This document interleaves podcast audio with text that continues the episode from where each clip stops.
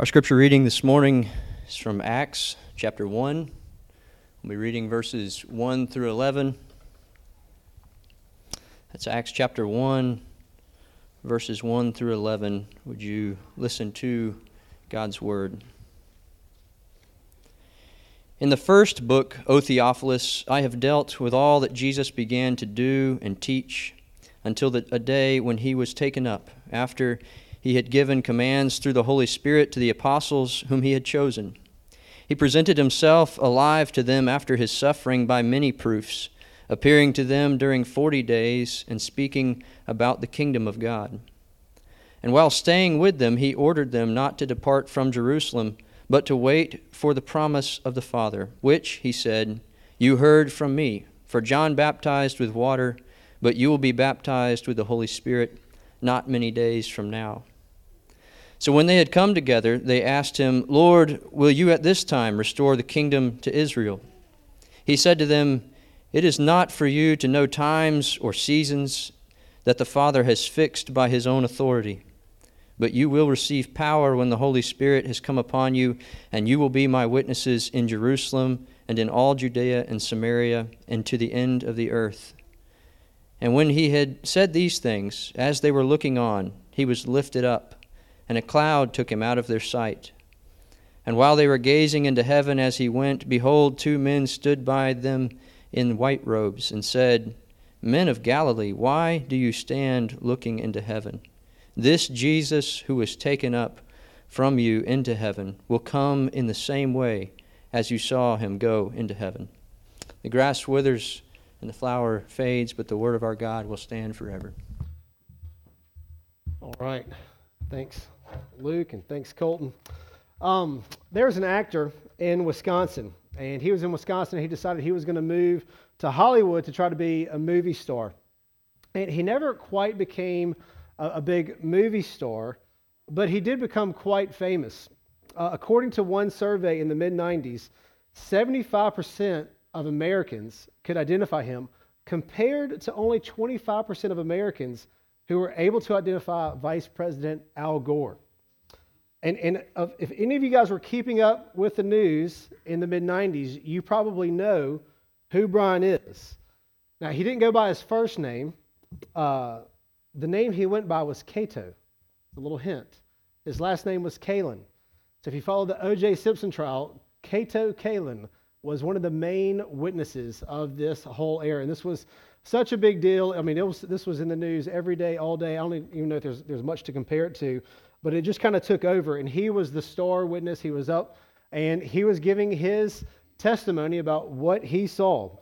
Now, and as a witness, he's, he's neither the, the defense or prosecution. He's just there saying what he saw, saying what was going on. He didn't have all the answers. All he knew was what he knew. And, and that's what that's all a witness needs to do. It's just what, do you, what did you know? What did you see? What did you hear? And then share that. Now, it's interesting in this passage that the, the term that Jesus has used when he's uh, calling his apostles to their mission, he says, You will be my witnesses. And, and so the goal of the apostles was to shine a spotlight on Jesus. They were to be witnesses of Jesus, what they had seen, what they had heard of him, and they weren't necessarily to grow big churches or to start a bunch of churches. The, the, the task at hand was to be a witness of the church, a, a witness of Jesus. And though a, a byproduct of that might be starting churches and growing churches and all that. But the goal of this church should not be to grow. The, the goal of this church should be to be a witness of Jesus Christ. The goal of marriage is not to be happy. We see in Ephesians 5, the whole idea of marriage is to be a picture of the gospel, of what Jesus has done. The goal of parenting is not to have children who are well behaved or happy. The goal of parenting is to be a witness of Jesus in such a way that they might put their hope in Jesus. So we, we have a lot in our text today. You know, we're, we're starting Acts, and there's a, there's a lot to be covered. Um, and, and, it would be possible to do a whole summer series on these 11 verses we just, we just went through. Uh, but I'm trying to knock it all out today, and I'm going to leave a lot on the cutting room floor. So when I get to the end, you might think, huh, I wonder why I didn't hit on this more. Just like I would love to. But uh, I, I, think in order to cover everything we want to cover this summer, uh, this is what we're going to need to do. And also, here's the plan. This summer, we're going to teach through uh, Acts 1 through probably the end of 7, and then we're going to hit pause, and then we're probably going to pick it back up again in January. So this is kind of an intro to Acts, and then we'll pick it up again probably in the spring. But, but here are my four points for today for these first 11 verses. Uh, first, witnessing is the mission. Two, kingdom is the context. Three, the Holy Spirit is the power. And four, the ascension and return of Jesus is our window of time. So, first, witnessing is the mission. It's pretty clear. Look at Acts chapter 1, verse 8. Verse 8 says this You will receive power when the Holy Spirit has come upon you, and you will be my witnesses in Jerusalem and in all Judea and Samaria and to the ends of the earth.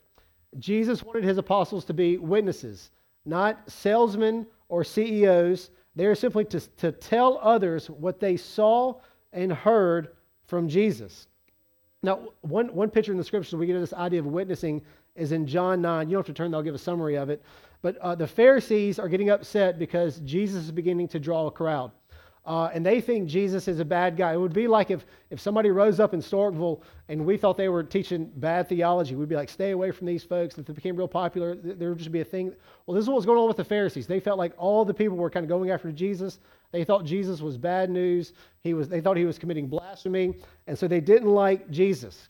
And then there's this all this talk that starts about this man who was born blind received his sight after Jesus healed him. And so the Jewish council calls in uh, the, the, parents, and they are they're, they're kind of interrogating them.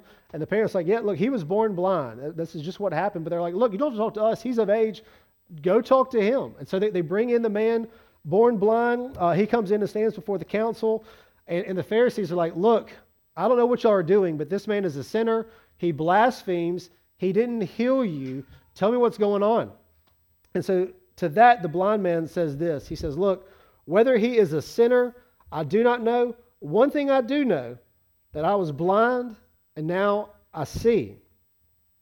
He was just a witness to what happened. He didn't know all the ins and outs of what Jesus was doing. He just knows that when he, he used to be blind, he was born blind, and now he could see. And, and when we think about witnessing, we might tend to think about evangelism, and, and that makes sense.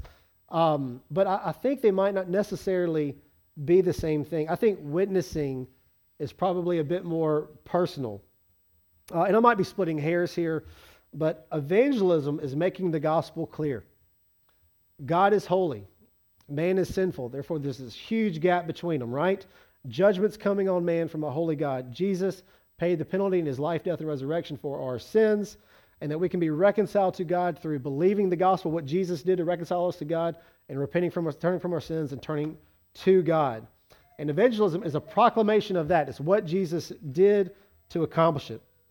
And witnessing is you telling another person what you have seen or experienced Jesus do. Witnessing is more about Jesus and you.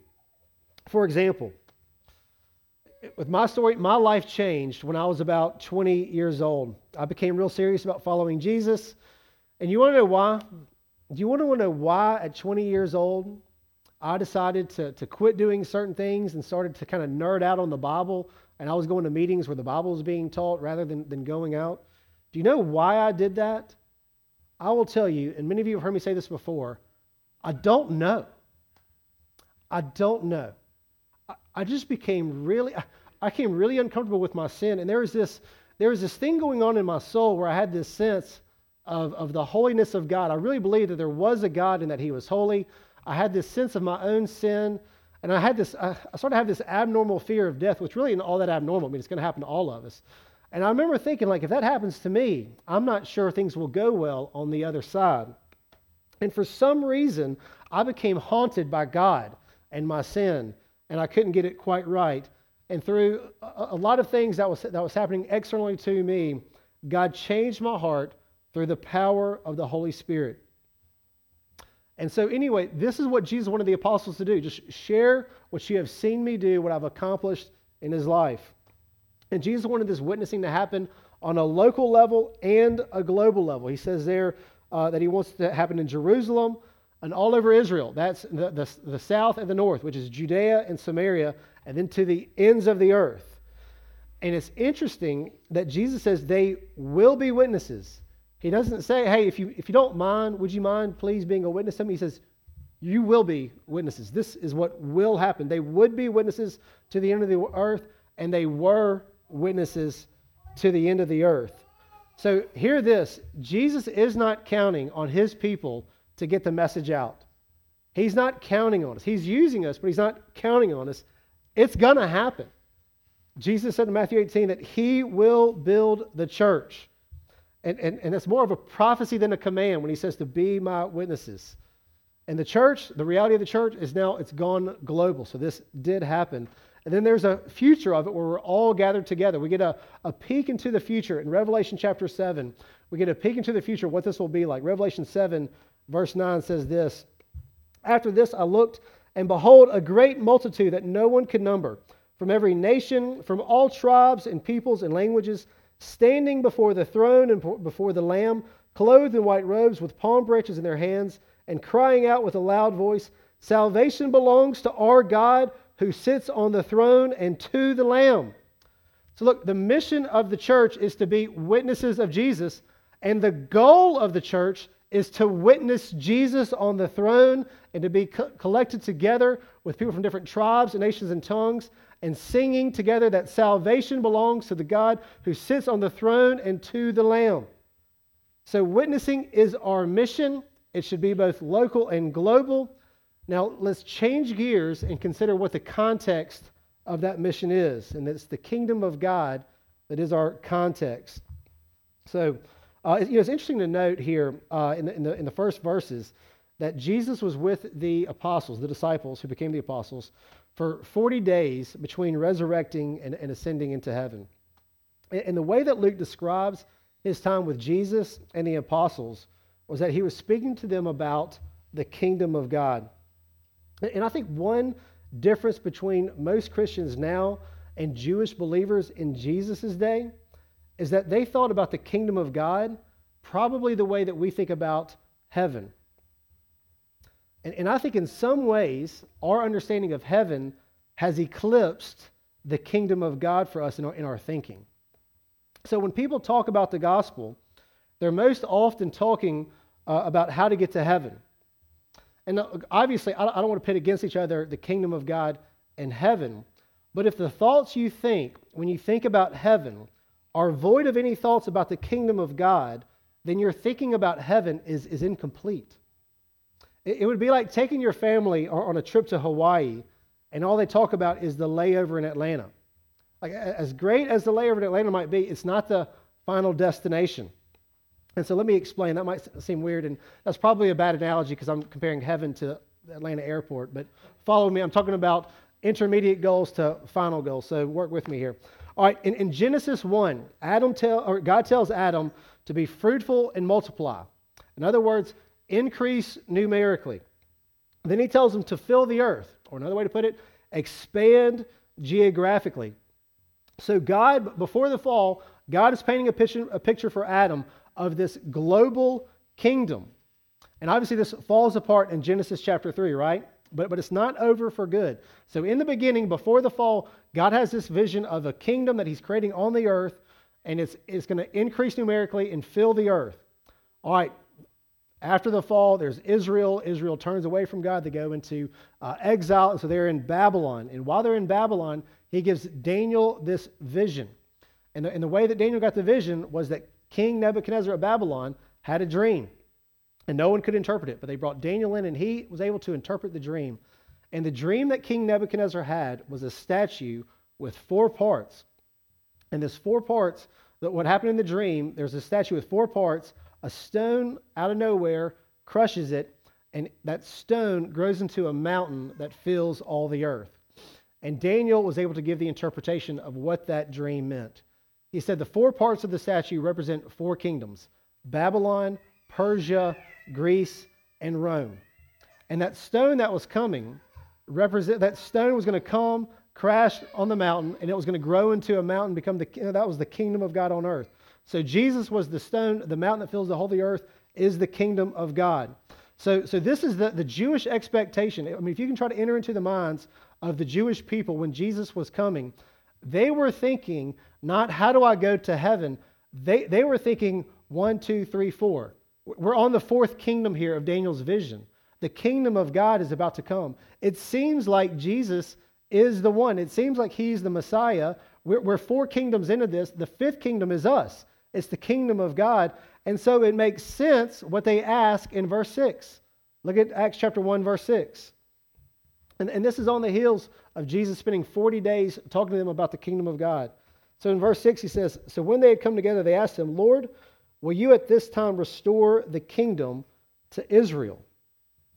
It made all the sense in the world for them to have that question. And it, it's just something to note that there is an expectation that had to do with a kingdom that we don't hear as much about in our day. And, and, and in some ways, I think heaven has eclipsed that. Look, let me be clear. I'm pro heaven. The gospel, understanding the gospel message, is what gets us to heaven. I mean, the, the, the, belief in, in what Christ has done takes us away from God's judgment that would send us to hell, reconciled with God in heaven. But heaven is not our ultimate goal, it's the kingdom of God on earth. Now, the, problem was that they were too focused on Israel and not the kingdom, because the kingdom of God transcends Israel. But the kingdom spoken about in Daniel 2 had arrived, and the kingdom would increase numerically and it would expand geographically, going back to God's goal in Genesis chapter 1. And that's why he told them to be witnesses in Jerusalem, Judea, Samaria, and to the ends of the earth. So the apostles did not seem as focused on how to get to heaven as they seemed focused on the kingdom of God on earth. And I think we might be a bit off is, is, I think we might be a bit off when we think about being saved. We think primarily about it only being in heaven. And I'm not sure that is how the early church saw it. And even when Jesus talked about being born again, he said this, and this is the famous verse in John chapter 3, verse 3. Jesus said, Truly, truly, I say to you, unless one is born again, he cannot see the kingdom of God. Being born again, according to Jesus, is about seeing the kingdom of God. He didn't say, unless one is born again, he can't get to heaven. He said he can't see the kingdom of God. And there's something that we're missing when we're more focused on heaven and we've become blind to the idea of the kingdom of God here and what is to come in the kingdom of God. When people are born again, they are not just delivered from hell, they become citizens of the kingdom of God. Or another way to put it, they become citizens of an invisible world in the visible world. So when a person becomes a Christian, they become citizens of this invisible world that is growing inside of the visible world. And as witnesses of King Jesus, we impose the kingdom of God, or you could say the kingdom of heaven, on earth.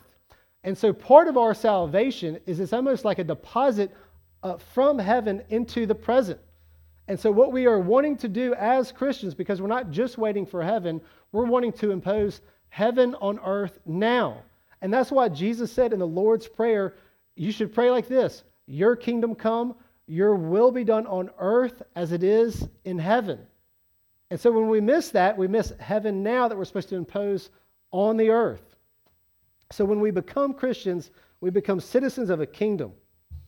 And this happens not by Christians or churches being persuasive or cool or trendy. This happens by the power of the Holy Spirit. This is my third point. The, the, the Holy Spirit is the power. Now, it's interesting that Jesus wanted his disciples, the apostles, to wait. In verse 4, tells them to wait. They, they didn't hit the ground running after the resurrection. Jesus stuck around for about 40 days teaching them about the kingdom. And he wanted them to wait until they were baptized with the Spirit. And that's because the apostles were insufficient without the power of the Holy Spirit. And if the apostles were insufficient without the power of the Holy Spirit, how much more so are we? And do you understand that no one becomes a Christian without the supernatural work of the Holy Spirit? If you're a Christian, you're not a Christian because you were raised in a good home. You're not a Christian because you made a good decision or you kind of grew up. The reason you're a Christian is because of a supernatural power of the Holy Spirit. Listen to what Jesus says in John chapter 3, verse 6 and 8. He says, That which is born of the flesh is flesh, and that which is born of the Spirit is spirit. Do not marvel that I said to you, You must be born again. The wind blows where it wishes, and you hear its sound, but you do not know where it comes from or where it goes. So it is with everyone who is born of the Spirit. The only kind of Christians there are are Christians who have been born of the Spirit. It is not something that can be controlled. It's like the wind. It's not something that anyone can make happen. Listen to what John said in John chapter 1, verse 12 and 13. He says, He came to his own, speaking of Jesus, his own people did not receive him. But to all who did receive him, who believed in his name, he gave the right to become children of God, who were born not of the blood, nor of the will of the flesh, nor of the will of man, but of God. We become children of God, born again, not by the work or will of any man, but it is by the will and work of God alone.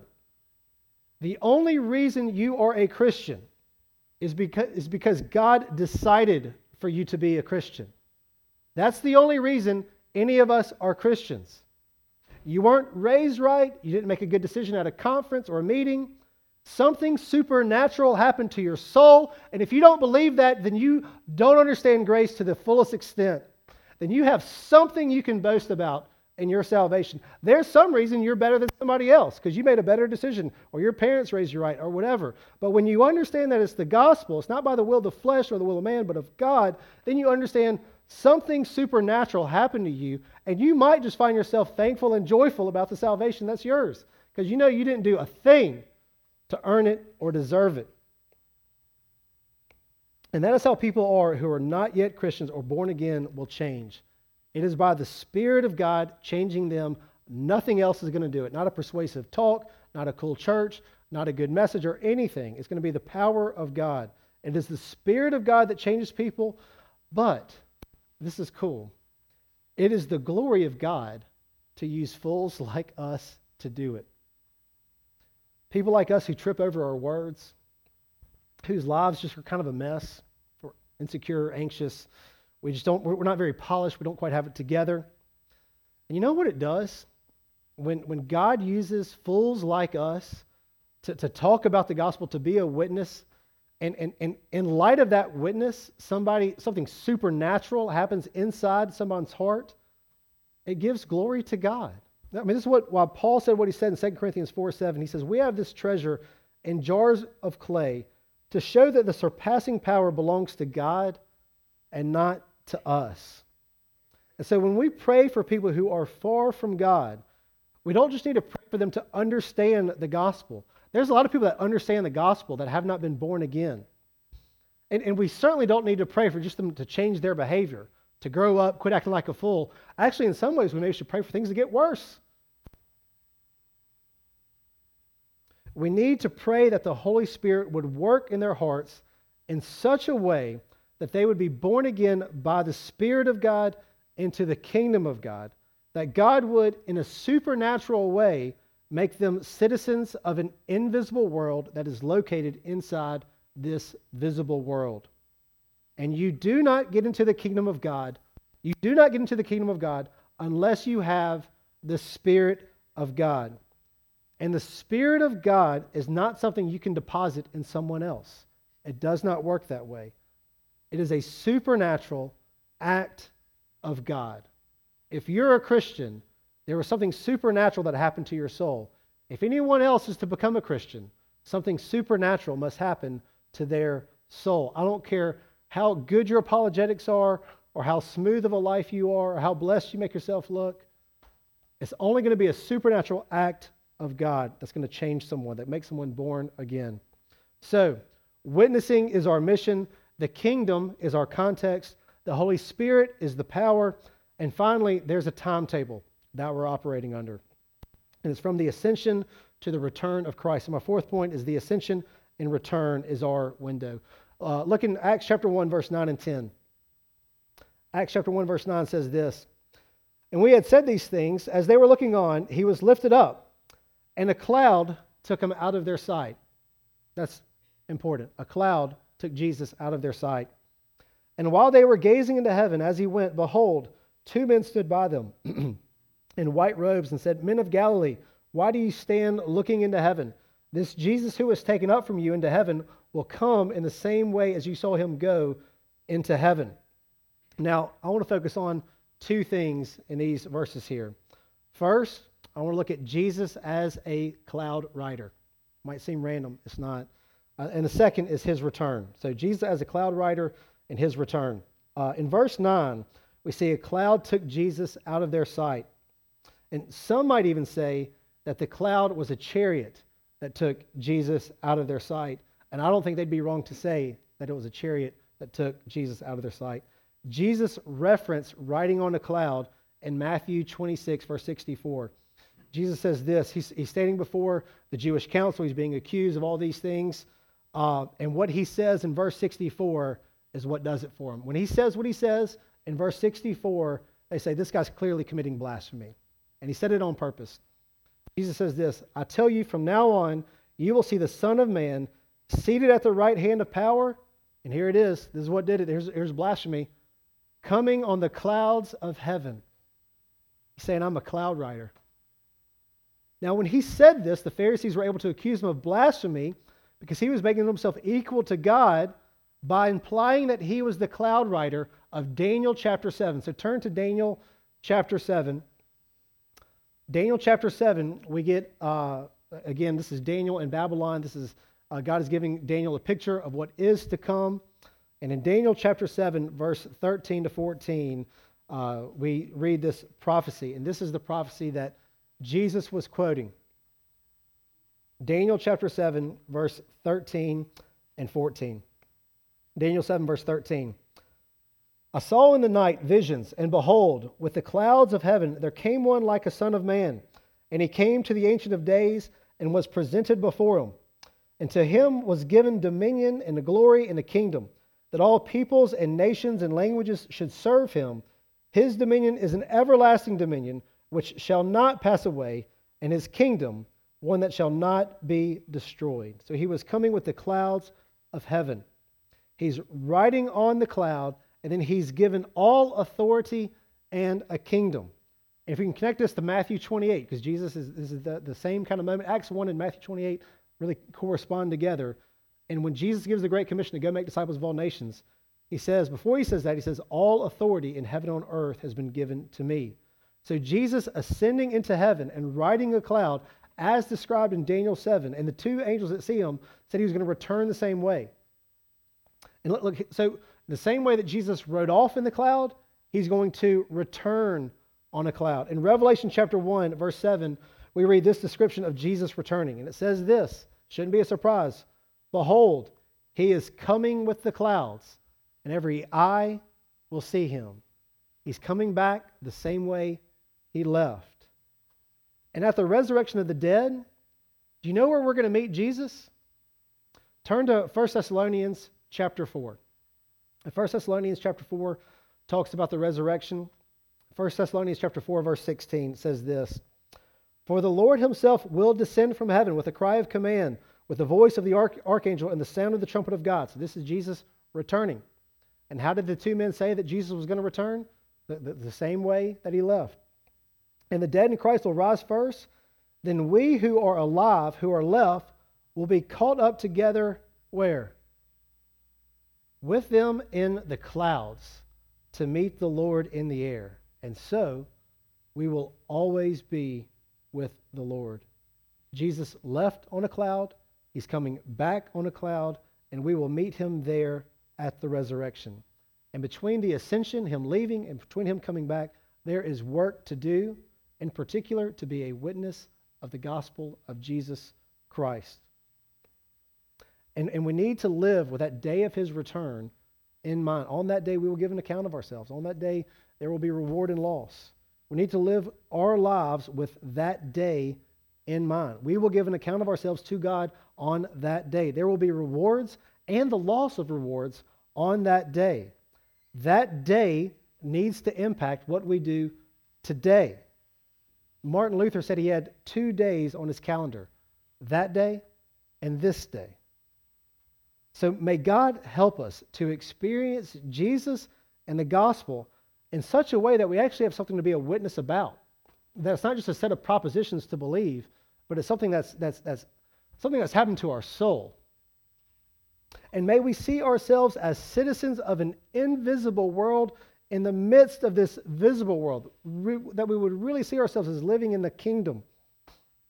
And may the Spirit of God do supernatural things in us and through us. So on that day we are not ashamed, but hear King Jesus say, Well done, my good and faithful servant. Let's pray. Father, thank you for all that you have done in Christ and the gospel and the church. And in Acts 1, we read about the beginning of uh, your church coming together, the, the task that you gave the apostles uh, that is carried out now today with the church. And Lord, I pray that we would be faithful. And I pray that you would do supernatural things in us uh, and, and through us, and that the power of the Spirit would be made known to those who hear the gospel, uh, and that you would work in their lives, and that you would use our church uh, to be witnesses of Jesus both locally and globally. And Jesus, it's in your name that we pray. Amen.